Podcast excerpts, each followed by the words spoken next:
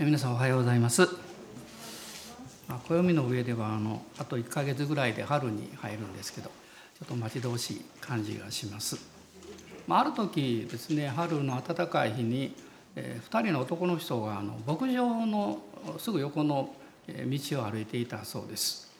でその牧場にはあの大きな牛がですね あのもーって言いながらこう草を食べていたんですけども一人の人がもう一人の人に言ったそうですね「お前神信じるのか?」って言ったそうです。で言われた方はですね神様を信じてる人だったんですね。いや信じてるよって言うと彼がですね「俺は信じん」と。もし神がおられたら不公平すぎるじゃないかって言ったそうです。どうしてかっていうとあの、まあ、良い天気で、まあ、空にはですね、まあ、鳥がこう飛んでたんですね。で彼が言うにはですね神様は不公平だと。鳥は小さな胃袋しかないのに自由に飛んでどこ行っても食べることができる。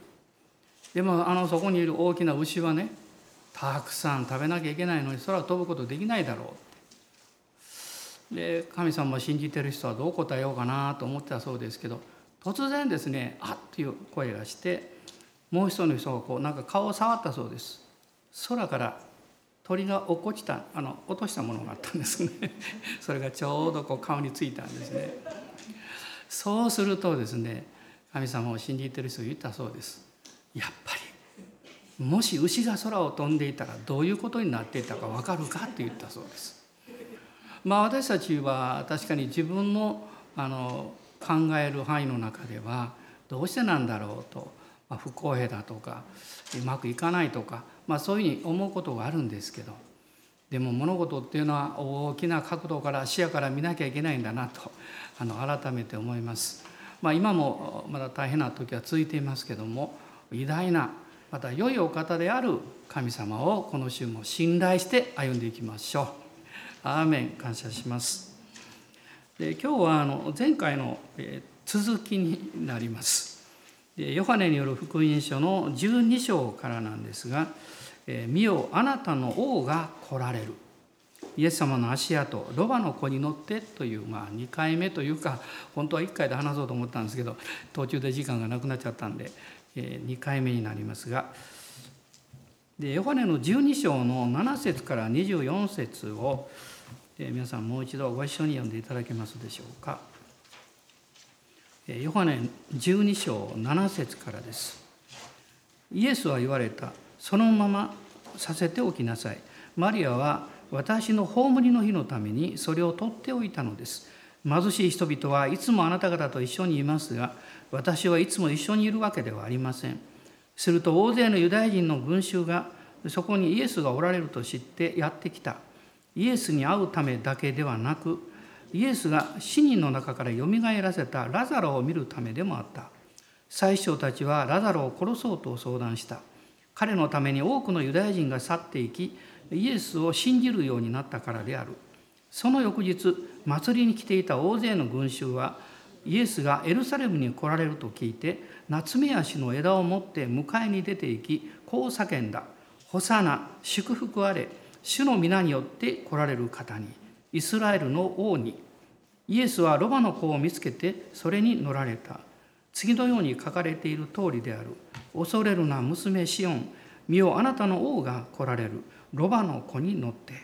これらのことは初め弟子たちには分からなかった。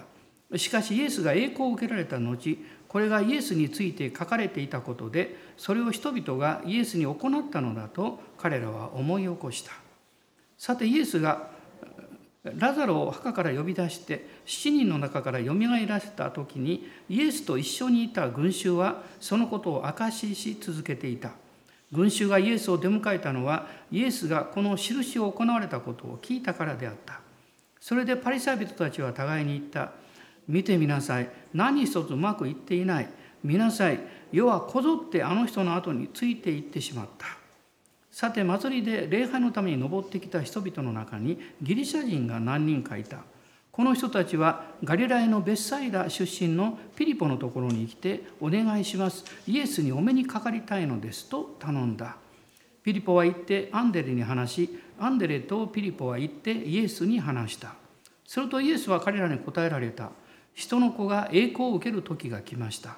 誠に誠にあなた方に言います。一粒の麦は地に落ちて死ななければ一粒のままです。しかし死ぬなら豊かな実を結びます。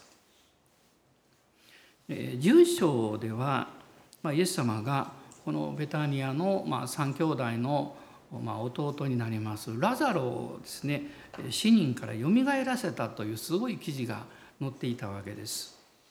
その後イエス様はこのエルサレムのこう近くから離れてですねそれが起こったのはベタニアですけどもその地域から離れてあのエフライムという町に行かれたと書かれています。これは11章の54節なんですね。でこのエフライムという町は、まあ、エルサレムからまあ北方にあるんですけど今はその町がどこにあったかわからないんだそうです。まあ、小さな小さな田舎町だったんだと思います。でそこに約1ヶ月滞在なさったんですね。でこの1ヶ月の間何をなさったのか何を話されたかということは全く書かれていないんです。まあ、私たちが分かることはこの1ヶ月はまさに弟子たちとイエス様とのもう静かな交わりのまたくつろぎの時であったということです。まあ、これはとっても大事だと思いますね。まあ、私たちはあの普通用事があってお話をするんですけども何の用事もないんだけどなんとなくこう向かい合って座るまた何かを話すということは実は後になってですね非常に有意義であったということが分かります。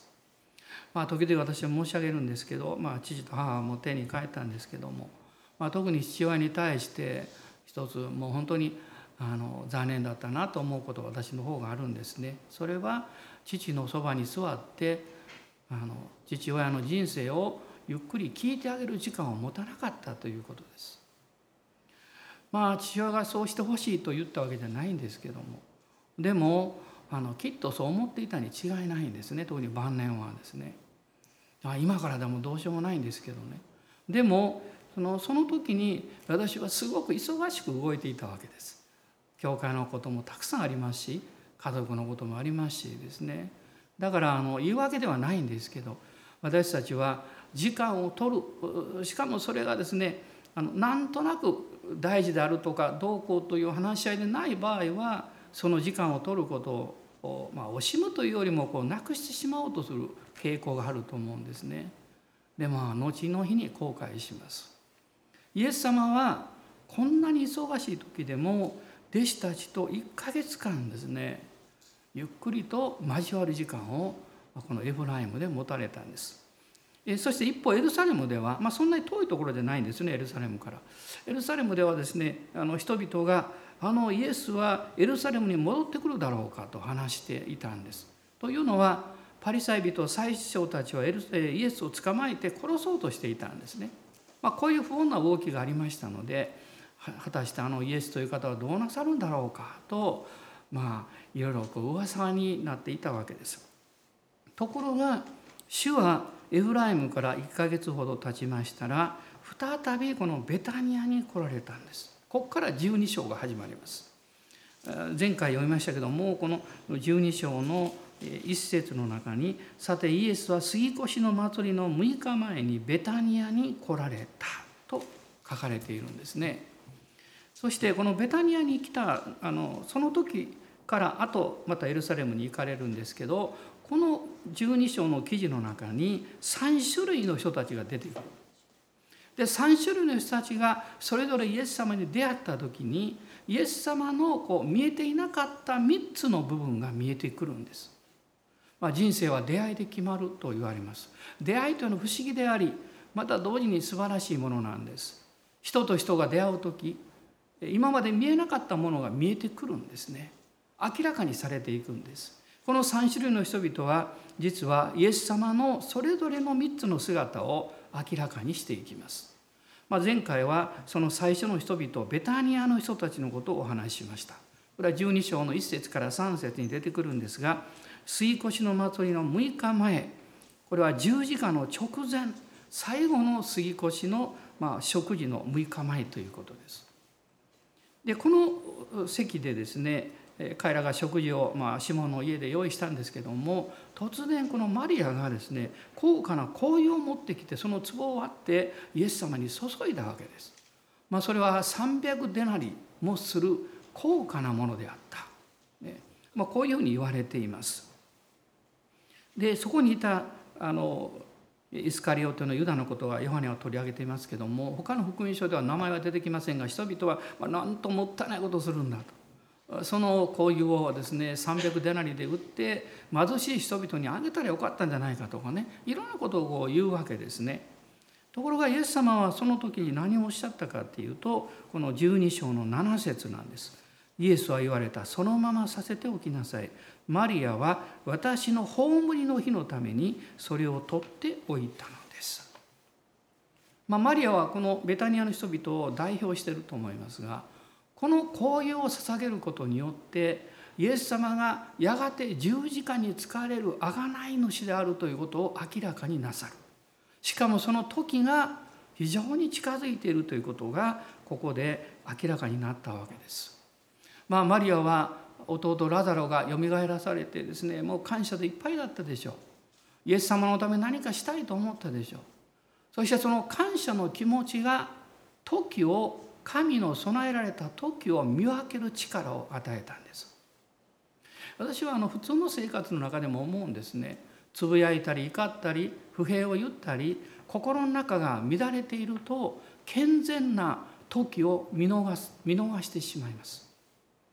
しかし心がま平静でしかも感謝の心を持って生きる時に人は今何をすべきなのか今誰と話すべきなのかそういう導きを不思議に理解できるんですね。マリアは主のために備えた交友でしたがそれが何のためにどうそのどどの時ということはこの時まで分からなかったわけですよ。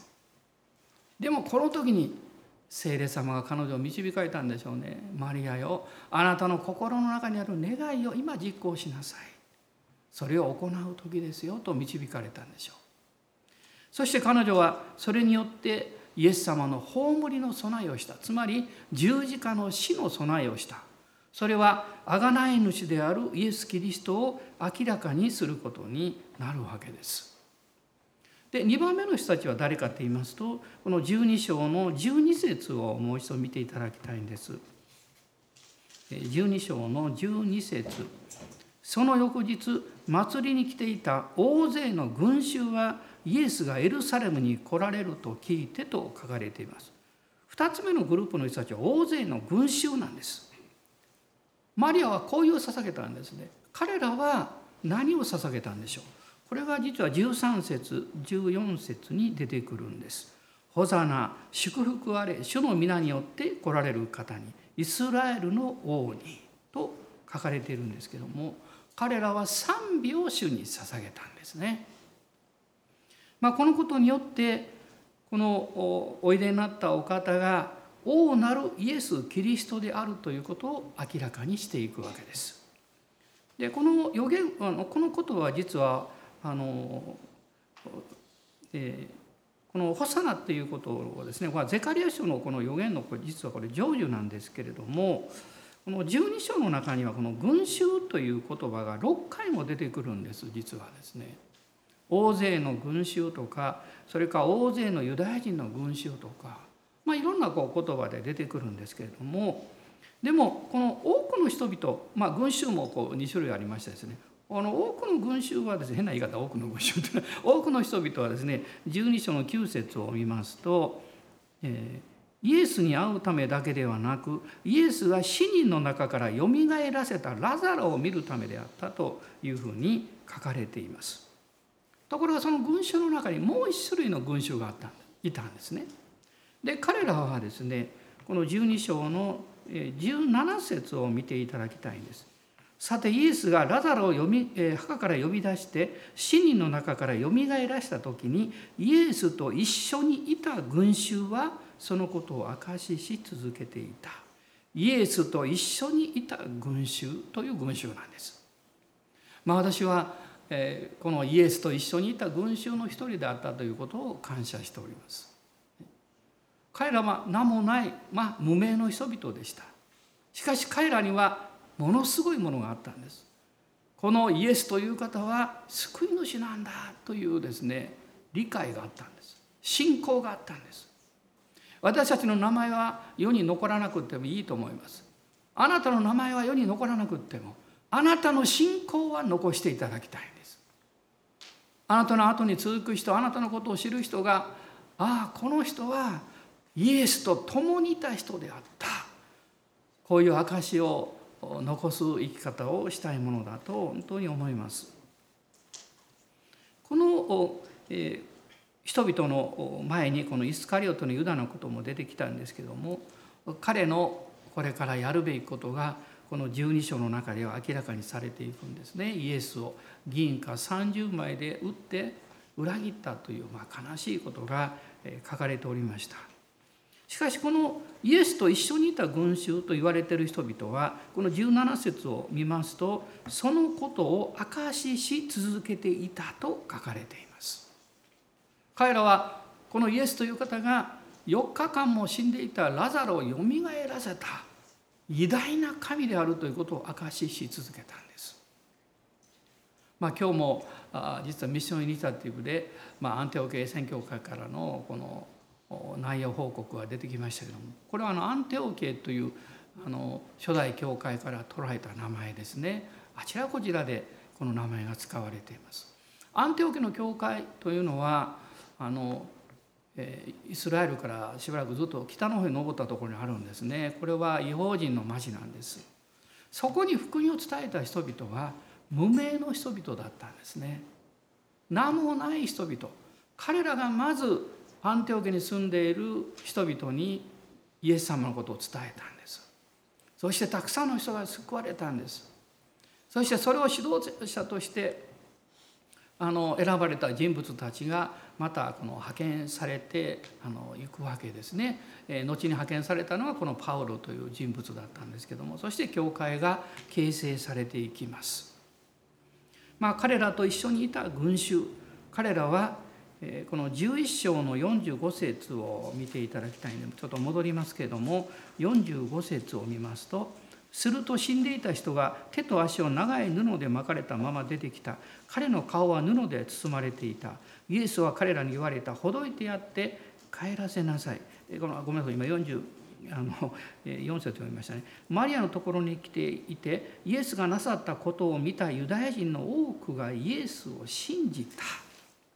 この群衆のことなんですね。まあ、ところであのちょっとこの44節も読んだんですけどもラザロがよみがえって墓から出てきたんですけどその前に人々がイエス様の言葉を信じて大きな意志を取り除ける必要があったんですね。でも私はあのラザロが出てきた時の姿をこう書いてますけどそれを見た時はねあの読んだ時は奇跡だと思いましたね。生き返ったのも奇跡ですけどぐるぐる巻きにされて息ができないラザロが元気よくぴょんぴょんと墓の中からどうして出てくることができたんでしょう生き返ってもまた死にますだからこういう状態でね生き続けていたということはこれはまさにすごい奇跡だと思うんですね。ラザロはいろんなこと言いたかったでしょう。しかしヨハネはラザロの言葉は一言も記しませんでした。前回も申し上げたんですけど神は人間の証を必要としてはいません。人間の理解と聡明さの証を必要としてはいません。しかしキリストを信じた信仰の証を必要としています。ラザロは生き証人となったんですね。言葉ではなくその存在によって。まあ私も含めてね、まあ、言葉に依存することがちょっと多すぎるかなと思うことがあるんです。まあ、日曜日の朝は許してくださいね。私メッセージする担当だからこうずっと話してるんですけどね、まあ、それ以外をね多く話すよりももっと多く耳を傾けたいものだなと思います。ただ聞くだけではダメですよ。あなたがどう生きてるかを証しできる信仰が必要です。イエス様の救いの体験が必要です。神様の真実な愛を知っているということが必要なんですね。この群衆はイエスを信じる群衆だっただけではなくそれを証しし続けたわけです。まあ、さてイエス様がこのベタニアからエルサレムに入場なさったんですが、まあ、ここで皆さん有名なことがあるんですね。この人々がこのエルサレムに入場しました時に、えこれはですねあの、え12章の13節を見ますと「夏目ヤシの枝を持って迎えに出て行った」ってこう書いてるんですね。あの夏目ヤシの枝をこういうふうにこうイスラエルの人たちが用いる時というのは実はあの狩り用の祭りの時なんですね。この夏目ヤシはこれシュロのことです。シュロの枝ですね。で狩り用の祭りというのは、まあ、収穫祭なんですけどもともとはですねあのイスラエルの民がエジプトの奴隷から解放されたことをお祝いする記念として持たれたんです。でその時に彼らはこの白の葉を振ってですねこの記念日を迎えたんです。彼らはイエス様をこのエルサレムにこの入場歓迎した時にそこまで理解はいってなかったかも分かりませんが神様の大きな導きの中で彼らは白の葉を振ったんですよね。まあ、すごいことだとあの思います。そして「ホサナえ祝福あれ主の皆によって来られる方にイスラエルの王にと叫んだわけです。まあ、これはあの、えー、まあ預言書の、まあ、言葉なんですけれどもあのその時あの、この箇所をですねちょっと読んでみたいと思うんでこれ詩篇の中に予言があるんですけれども、えー資源の118編ですね25節から26節を開きたいと思います。資源の118編ですね25と26です。ああ主よどうか救ってください。ああ主よどうか栄えさせてください。祝福あれ主の皆によって来られる方に私たちは主の家からあなた方あ主の家からあなた方を祝福する。この「どうか救ってください」これが「ホサーナ」というこのヘブル語の意味なんだそうです。彼らはそれを歌として称えたわけです。イエス様を歓迎したんですね。そしてその5日後には十字架につけろと叫んだわけです。人の心は当てにならない。あなた自身の感情も思いも、ね、誠実であるということは重要なんですが当てにはしきれないですね。神の御言葉は変わることがありません彼らはイエス様を信じて歓迎したんですけど残念ながら神の言葉は彼らのまだ深いところまではあの届いていなかったようですね。で聖書を見ますと実は黙示録の7章の9節の中に手に夏目足の枝を持って王を礼拝している姿が出てくるんです。黙示録の7章の9節なんですね。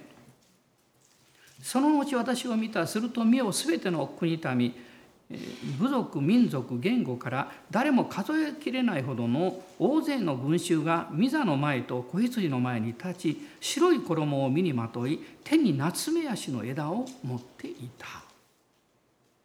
この黙示録の実は5章から8章というのはまあ、ちょっと神秘的な内容ですに思えるんですが7つの封印のことが出てくるんですがでこの7章で出てきた人はですね人たちは白い衣を身にまとって手に夏目足の枝を持っていたと書かれています。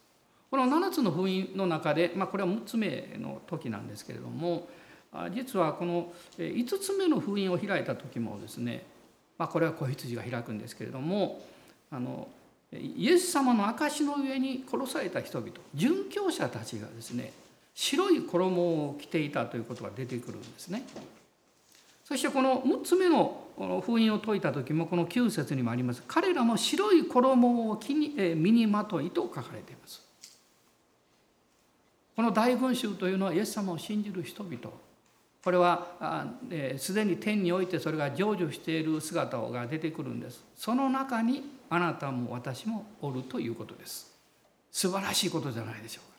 私もやがて天に帰る時に白い衣を与えられて、ね、一人一人が白の枝を持って「おうよ主よ」と言って礼拝を捧げる時がやってくるんです。ハレルヤ感謝します。えさて、えーこの後ですねあのイエス様が興味深いことをなさっていたことが分かるんです。それはこのエルサレムに入場なさった時にあ、まあ、もう一度あのヨハネの12章に戻りますけれどもイエス様はロバの子に乗って、まあ、転ばですね転ばに乗って入場なさったということがあの書かれています。このこれは15節12章の15節にこの予言も出てくるんですね。恐れるな娘シオン見よあなたの王が来られるロバの子に乗ってというこの予言なんです。これはゼカリア書の予言なんですがのゼカリアというのは実はですねあの補修の民がバビロン保守になった人々が、まあ、ペルシャの時代になってクロス王によって解放されてエルサレムに戻ってきてですねその時に神殿の再建をします。この神殿の再建をした時に彼らは疲れるんですけどもあの預言者2人の預言者が特にそのために彼らを霊的に励ますんです。それがハガイとゼカリアなんです。ハガイというのは当時も当時かなりもう年を召していたようなんですけどゼカリアはまだ若かったんですね。そしてこのゼカリア書を見ますと9章の9節に「見よあなたの王があなたのところに来るロバに乗って」と書かれているんです。なぜロバなんでしょうか？でロバってどういうことを意味しているんでしょうか？ちょっと調べてみますとですね非常に興味深いことが分かるんですね。まあ、当時にとってロバというのはこの重要な家畜だったんです。まあ、荷物の運搬とか乗り物にも用いましたし農業の時にもあの用いられたんですね。でロバっていうのはご存知のようにこうそんな大きくないんですよ。まあ、肩っていうかその高さが1メートルぐらいなんですね。そしてロバの特徴は何なんでしょう耳が長いですよ。ね、耳が長い。ですから当時はですねうさぎ馬とも言われたそうです。うさぎさんのように耳が長いからね。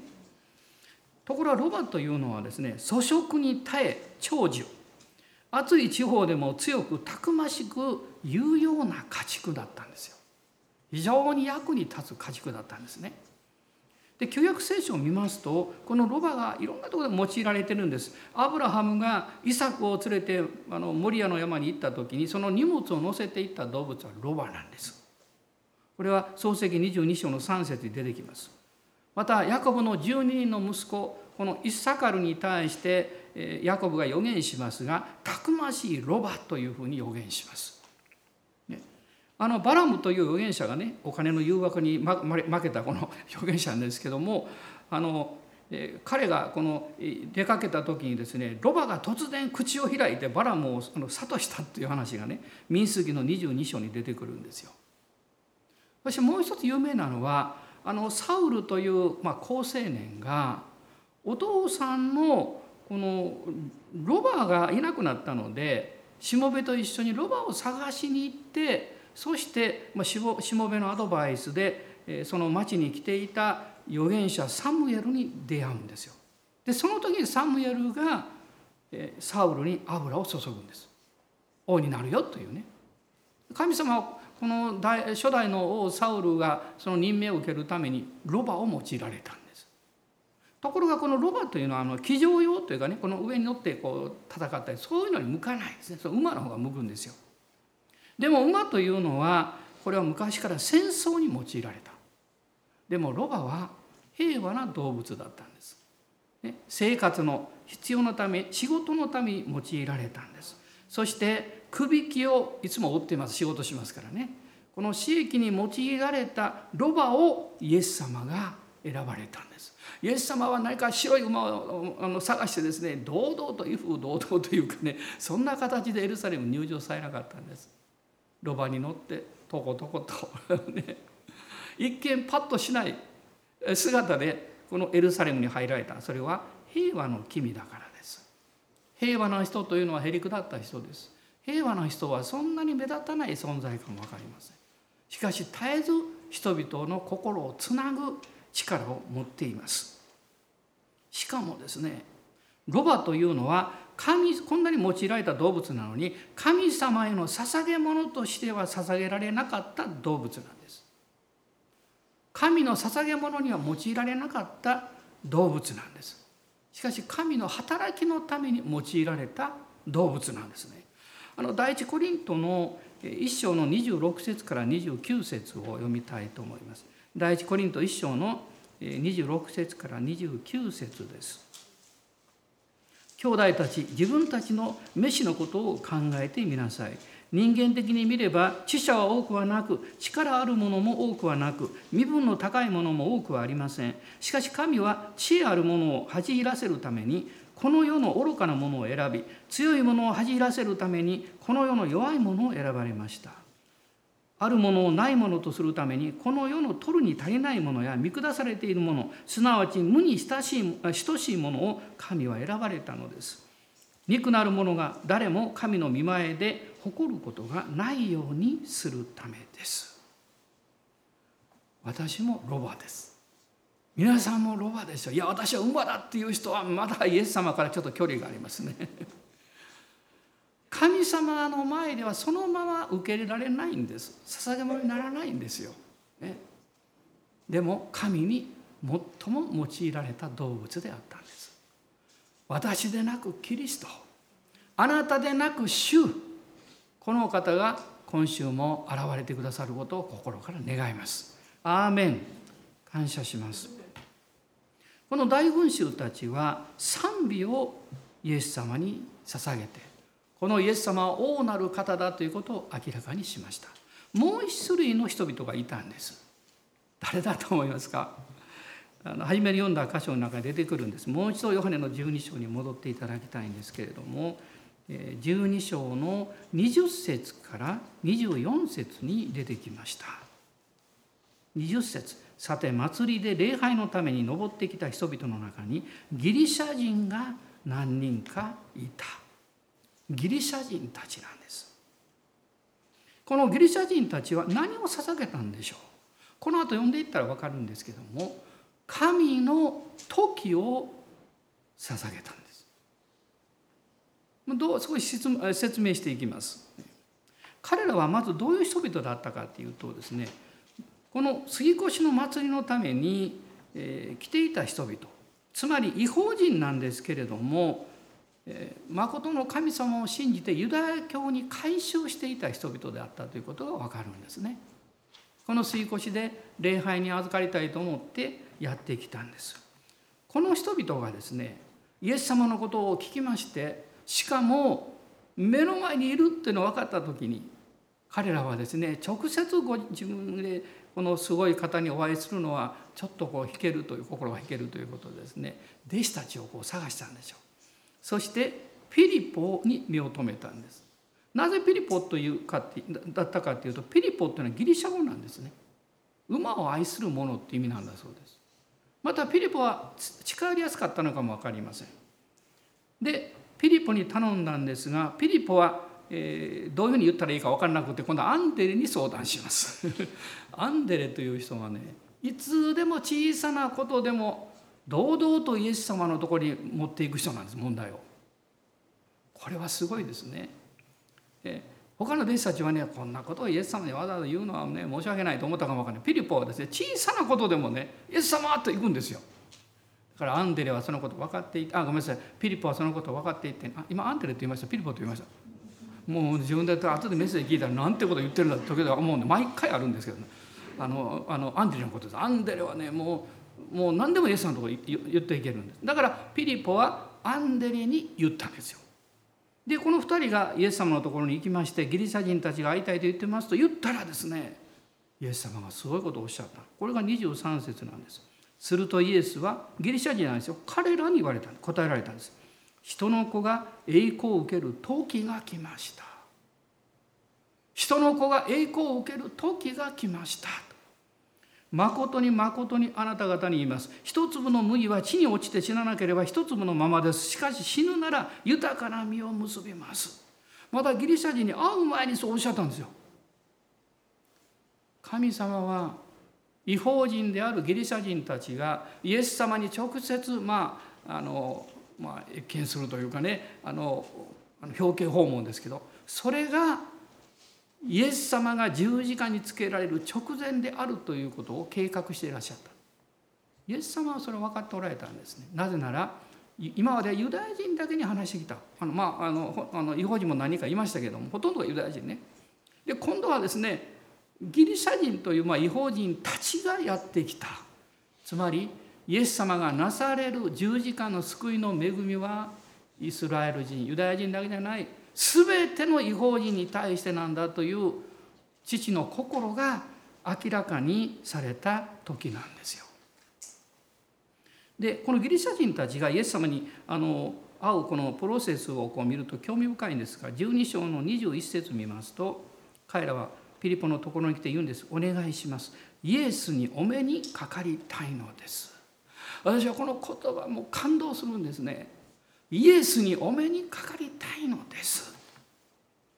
この思いをこの願いを持ってる方今日もしこのメッセージを聞かれて私はまだはっきりイエス様を信じていないんだけどこの思いを持ってるんだという方いらっしゃったらあなたはイエス・キリストに今日会うことができます。イエスにお目にかかりたい。ただイエス様のことをこう聞いて何かを知るとそういうことじゃなくって直接お目にかかりたい。私もかかりたいです。もう一度今日ね。イエス様の臨在に触れていただきたいですよ。その時にイエス様がおっしゃった。この23節するとイエスは彼らに答えられた。人の子が栄光を受ける時が来ました。この時なんですね。で12章の27節をさっき読みませんでしたので読んでください。今私の心は騒いでる。何と言おうか。父をこの時から私をお救いください。と言おうか。いやこのためにこそ私はこの時に至ったのです。ヨハネはわざわざここでこの時からこの時にと使っています。これは以前お話したことがあります。ギリシャではホーラという言葉が使われています。神様の御心がイエス様によって行われる実現の時を指しています。神様の計画の時があって私たちがこの主の御心をこう求めながら歩いていく時があるんです。しかしそれが重なった時今それを実行する時なんです。あなたにとってこのこの週はこのイエス様と父なる神様との恵みに触れて何を行う時なんでしょうか。ただ漫然と1週間過ごすんでしょうか。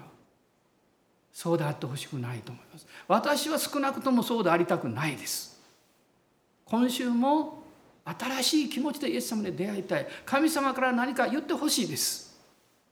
そしてそれを行いたいです。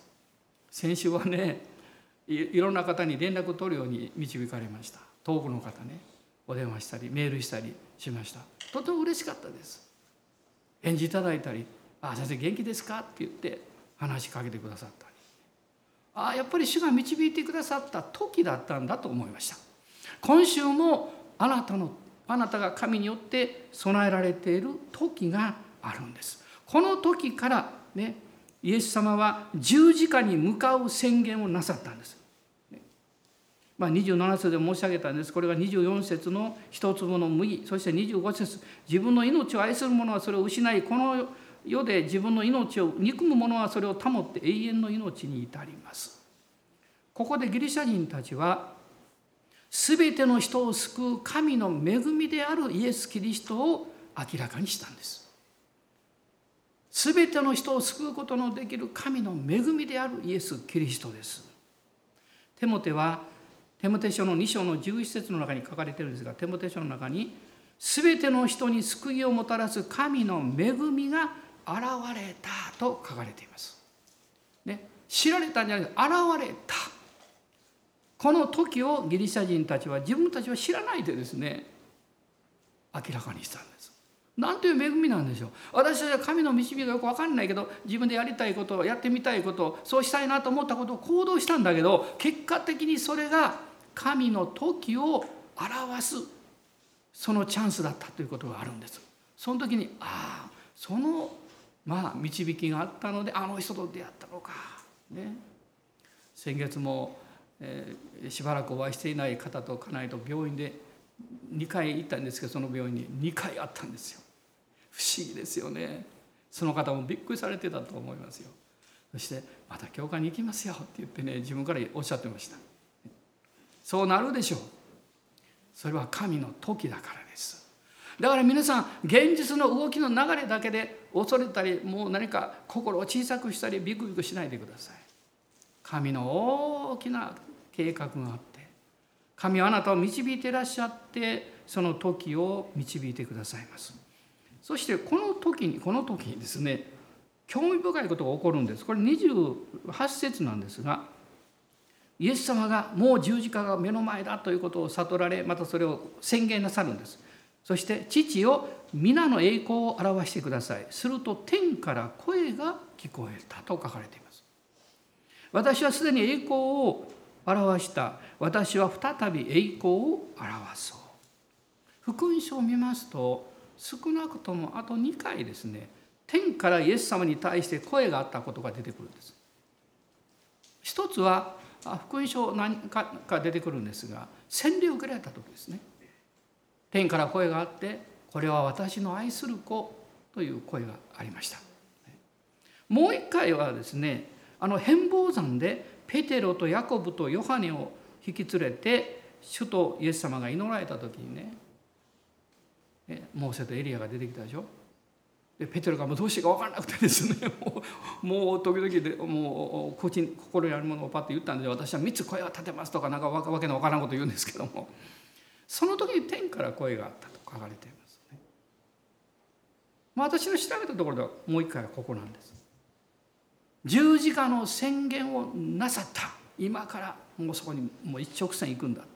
天から声があったんですね。まあこういうふうにマリアは恋を捧げ。祭りに来ていた群衆は賛美を捧げ。ギリシャ人は栄光を受ける時をイエス様に捧げました。さてあなたは何を捧げるんでしょうか。今週神様がこの時を備えておられるとしたらどういうものを捧げることができるんでしょうか？一昨日私はある本のことをふっと思い出したんです。あの私の、まあ、友人がくださった本なんですね。あのこれを書かれた人はアメリカの、えーと、ベストセラー作家だったんですけどもうちょっと前なんですがね十数年ぐらい前に書かれた本だと思いますけど。で私はあの全部、まあ、というか詳しく読んだわけじゃないんですけどこう終末のこととか予言のことがいろいろ書かれていて特に中東における現実にあった証を彼はジャーナリストでもあるんですね。でそれをこう記録していた。で私の心の中にその本で読んだ一つの証がずっと残っていた。それをふっと思い出したんです。でその本を探しました。見つかりました。でどこに書いてあったかなって調べたんですね。書いてました。どういうことかっていうとですね1972年ちょうど半世紀前ですよ。50年前ですよ。エジプトのカイロにあるあの有能なビジネスマンがいたんです。エジプト人です。彼お金持ちだったんですね。ところがある時ですね彼の高価な腕時計を紛失したんです。まあ、家に置いてあって別に盗まれたってことはないなかったと思うんでどこか紛れ込んだか分からない。まあ日本円にして今だったら130万ぐらいする。腕時計ですよね。高級腕時計です。まあ彼は半分諦めていたんですけど。しばらくすると一人の人が訪ねてきまして。もうみすぼらしい格好をした男の人がですね何かこう袋から出して彼のあのこのあの腕時計を失った人はファラハトという人だったんですよ。ファラハトさんこれあなたの腕時計じゃないですか？と持ってきたんです。そうだったの。ファラハトはびっくりしたんです。思わず聞いたんですね。どうしてあなたはこの時計をねまああの彼は実はですねゴミをこう収集する、まあ、ことで生計を立てていた人だったんです。その持ってきた人がね。その中から見つけたんだと思うんです。彼の家から出たゴミの中に。ね。で彼はどうしてそれを持ってきたんですかって。普通だったらもうそのままね儲かったって行くでしょうって。するとこのみすぼらしい身なりをした男の人がね彼をじっと見て言ったそうです。私が信じているイエスという方はあなたが死に至るまで正直であれとおっしゃってるんですと言ったんです。だから私はね持ってきました。ファラートさんはもう感動したんですね。そして私も聖書を読みたい。あなたの信じてる神様を知りたい、まあ、彼から教えてもらって聖書を読み始めて彼はすぐイエス様を信じました。そしてもうどんどん信仰が成長しました。2年ぐらい経った時にこのまあ交わりがあったんでしょう。その男の人がまあ時々来られたんでしょうけども原鳩さんに言ったんです。どうぞ私の住んでる村に来てイエス様のことを伝えてくれませんか。私はもう無学で言葉を話すのも下手だしあなたはもう素晴らしい方だからどうぞ私の村に来てあの伝えてほしい。でこの原鳩さんとですね、まあ、奥さんがそこに行ったんです。それはあのカイロの郊外にあるもう極貧っていうかそういう人たちが住んでるところ、まあ、通称ですねガーベージビレッジと言います。ゴミの村です。彼はそこから来ていたんですね。ここで福音を伝えてほしいと。彼は考えて悩んだんですね。最初はできないって言ったそうですが。何度も言われるんですね。その時に彼は祈ったそうです。アラハトさんが祈った時に御言葉が与えられた。マタイ五章の3節です。心の貧しい人は幸いです。彼らは天の御国を受け継ぐからです。心の貧しい人。この心の貧しいっていうのは私はこう日本語でこう聞くと、まあ、自分の気持ちとかその考えるんですけども。これはあの英語の訳では「インスピリット」って書いてあるんですね。私のまあ霊なんですが精神。私たちの生き方ですよね。の謙遜な人は幸いです。彼は決心しました。そして福音を伝え彼豊かでしたから自分の財産もこの貧しい人を助けるために用いですね。多くの人が救われた。この小説あの事実をこう、まあ、記録したジャーナリストがですね、えーえーとあ、その後あの訪問したんですね。2005年ぐらいに訪問したのかな。そのとこ。ろその時にはですね毎週末1万人ぐらいの人がそこに集まって礼拝をしていたそうです。そして2005年の5月にそこで中東のための大祈り会が持たれた。祈祷会は2万人が集まったそうです、まあ、私はたくさんの人集まったということを言いたいわけじゃないんです。そうじゃなくてですねこの貧しい男の人はイエス様に何を捧げたんでしょうか？誠実さです。誠実さ。彼はそれを主に捧げたのでまあ自分でこう持ってそのまま まあもらったよって言ってもね誰もわからないでしょ？でもそれをわざわざ届けに行ったんですね。何年か前あの私があのお会いした一人の婦人の方のちょっと思い出したんですけど彼女はあの日系の方ですねアメリカでお会いしました彼女は沖縄の非常にあの苦労して育った方なんですねで小さなあのモーテルのところの掃除したりするお仕事をしていたんですけど、まあ、戦後だから間もない頃ですがあのアメリカからいろんな人が来ますがあの時こうちょっと上の位の人が来てですねそのモーテルに泊まったそうなんです。で彼女は帰ってからこう掃除したらですね机の上にですね封筒が置いてあってですねチップかなと思ったんです。開けると数千ドル入ってたそうです。で彼は彼女はですねいくらなんでもこれ多すぎると、ね、まあチップかも分かんないよひょっとしたら。彼女は一生懸命やってるからね。でもこれいくらなんでも多すぎるだろうと。で彼は彼女は考えたんですね。いつかまた来られるだろうと。ずっとそれを彼女は大切に守ってたんです。それから約1年ぐらいしてからこれ本当の話なんですよ。本人から聞いた話なんです。その、まあ、証拠のような方がまた来られましてですね。そのモーテルに泊まった時に彼女がすぐそれを持って行ったそうです。前回来られた時にあなたがこれを忘れていかれた、ね、だからどうぞこれあなたのものですからお返しします。やっぱりその証拠の方はね忘れたらしいんですね。でもそのまま戻ってこないだろうと。その時代ですから。もう諦めてたんですけど。びっくりしたんですね。彼女の名前を聞いてあなたはこれからどうするつもりか？って聞いた時に彼女はですね私は近いうちにアメリカに行って、まあ、小さなあの仕事をやりたいと思ってるんだと言ったんです。その時に彼はねその時にはぜひ私に連絡しなさい。私が協力してあげましょうで現実そうなったんです。アメリカで彼女は小さなビジネスを始めましてそしていろんな困難があったんですけどその証拠の方がいろいろ助けてくださったんですね。彼女が私に言ったんですよ。牧師さんイエス様を信じるっていうことは素晴らしいことだけどその素晴らしさを私たちは誠実に守っていかないと。恵みが汚されたらねものすごく悪くなりますよ。そんな方にはならないようにしてくださいねと言われました。私はそれを今でも忘れることはできないんです。良いものを預かった人ほど高価なものを預かった人ほどそれを清く保たなきゃいけない。その誠実に生きなきゃいけないということです。どうぞお立ち上がりください。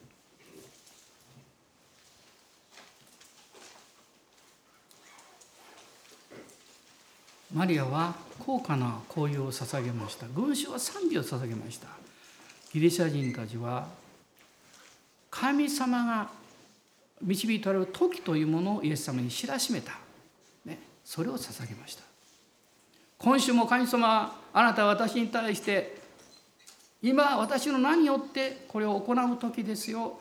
こういうふうに導かれる時ですよ。ということをきっと教えてくださるでしょう。その時私たちは何を捧げるんでしょうか？弁解するんでしょうか？あれは難しいですよと言ってしまうんでしょうか？あるいは「主よ分かりました」と言って誠実にそれを行うんでしょうか？アーメン感謝します。今一緒に祈りましょう。どうぞ主の前でご自由にお祈りください。ハレルヤ感謝します。アーメン感謝します。ハレルヤ。おーイエス様感謝しますアーメンアーメンアーメンアーメン主の御声に従うということは大なり小なり犠牲が必要なんです。どういう内容であるか関係なく決断が必要なんです。でもそこには希望があり将来があります。神が変えてくださる。神が導いてくださる。それを信じる信仰を主が与えてくださいます。アーメン。今あなたがおられるその場所で今立ち上がって主を礼拝しましょう。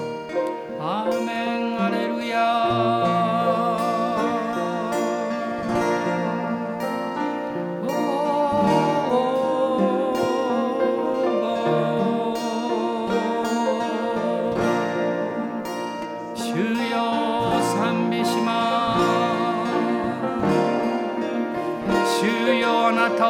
めま。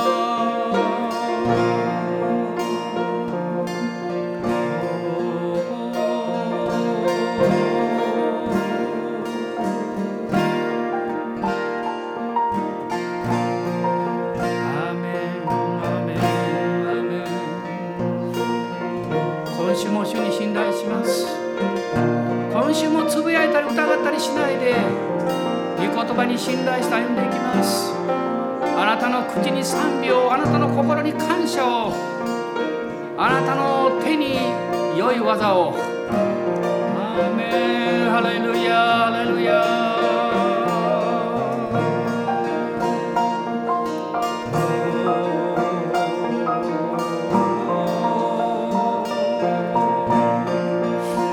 今週も一人一人を祝福します。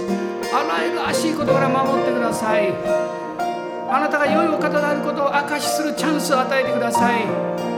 その人生の中にあなたの恵みをあふれるばかり与えてください。主は大声で叫ばれました。私を信じる者は私を使わされた方を知ります。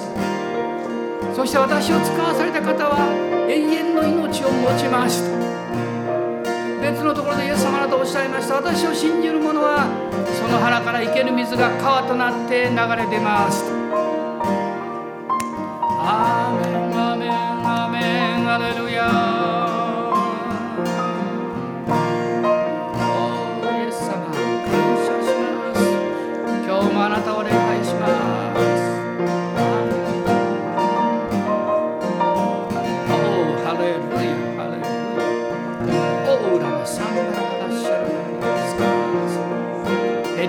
悔い改めを持って今日も主の前に出ますアーメンアーメンあなたの恵みは十二分ですおお主を言い訳するところから自由にしてくださいたじろいでを恐れるところから解放してください